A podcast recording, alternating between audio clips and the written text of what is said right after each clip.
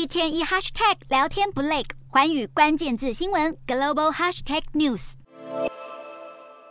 一下奔走国际向盟国讨军援，一下亲赴前线慰问子弟兵。乌克兰首任战时防长列兹尼科夫为乌军争取数十亿美元武器，一直是泽伦斯基总统身边的大红人。没想到这么一位贴身爱将，最后却被老板炒鱿鱼。谈到这位老朋友，泽伦斯基只暗示国防部需要新气象。但根据内部官员说法，列兹尼科夫解职与贪腐丑闻有关。乌克兰国防部今年被查出动用买武器的巨额资金采购鸡蛋。罐头等基本物资，而清单上的军备迟了好几个月才交付。虽然方丈本人不一定参与其中，但他督导不周，受牵连下台。还有消息指出，列兹尼科夫自己主动请辞，接下来可能转任乌克兰驻英国大使。事实上，政府内部贪污是乌克兰长期的问题。最近还有一名亿万富豪科鲁莫伊斯基因涉嫌诈欺洗钱遭拘捕送办。科鲁莫伊斯基不但是商界大佬，还曾是泽伦斯基最大金主，但他利用旗下银行非法转汇一千四百万美元到境外，被泽伦斯基指名为掠夺乌克兰的人。乌克兰整顿风纪之际，各界目光都聚焦到下一批战时领导阶层。根据最新人事任命，防长将由总统特使乌梅洛夫接掌。他曾参与黑海谷物协议等敏感谈判，与土耳其、沙地阿拉伯关系密切。此外，乌梅洛夫也是克里米亚出身的鞑靼人，而这样的背景或许更能象征乌军收复半岛的决心。